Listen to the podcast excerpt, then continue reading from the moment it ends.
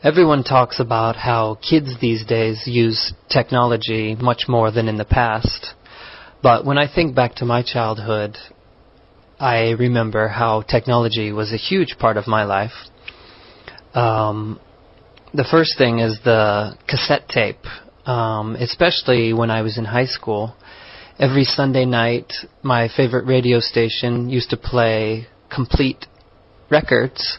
and uh, I would stay up till about 10 o'clock in the evening and have my cassette recorder ready, and I would record the entire album, the entire record from the radio, and then I would be able to play it in my car.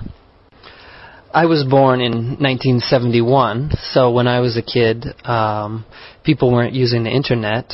but I had a computer in my house when I was about oh, 11 or 12 years old, and my dad taught me some basic programming, and I even created a program where uh, I fooled one of my friends into thinking that we had entered into the computer record system at my school, and he was getting a bad grade in social studies, and I made it look like we had entered into the social studies records file, and I changed his grade, and he was very scared about this. He went home and told his dad, um, and finally called me back later on that evening said hey my dad said that you need a modem to break into another computer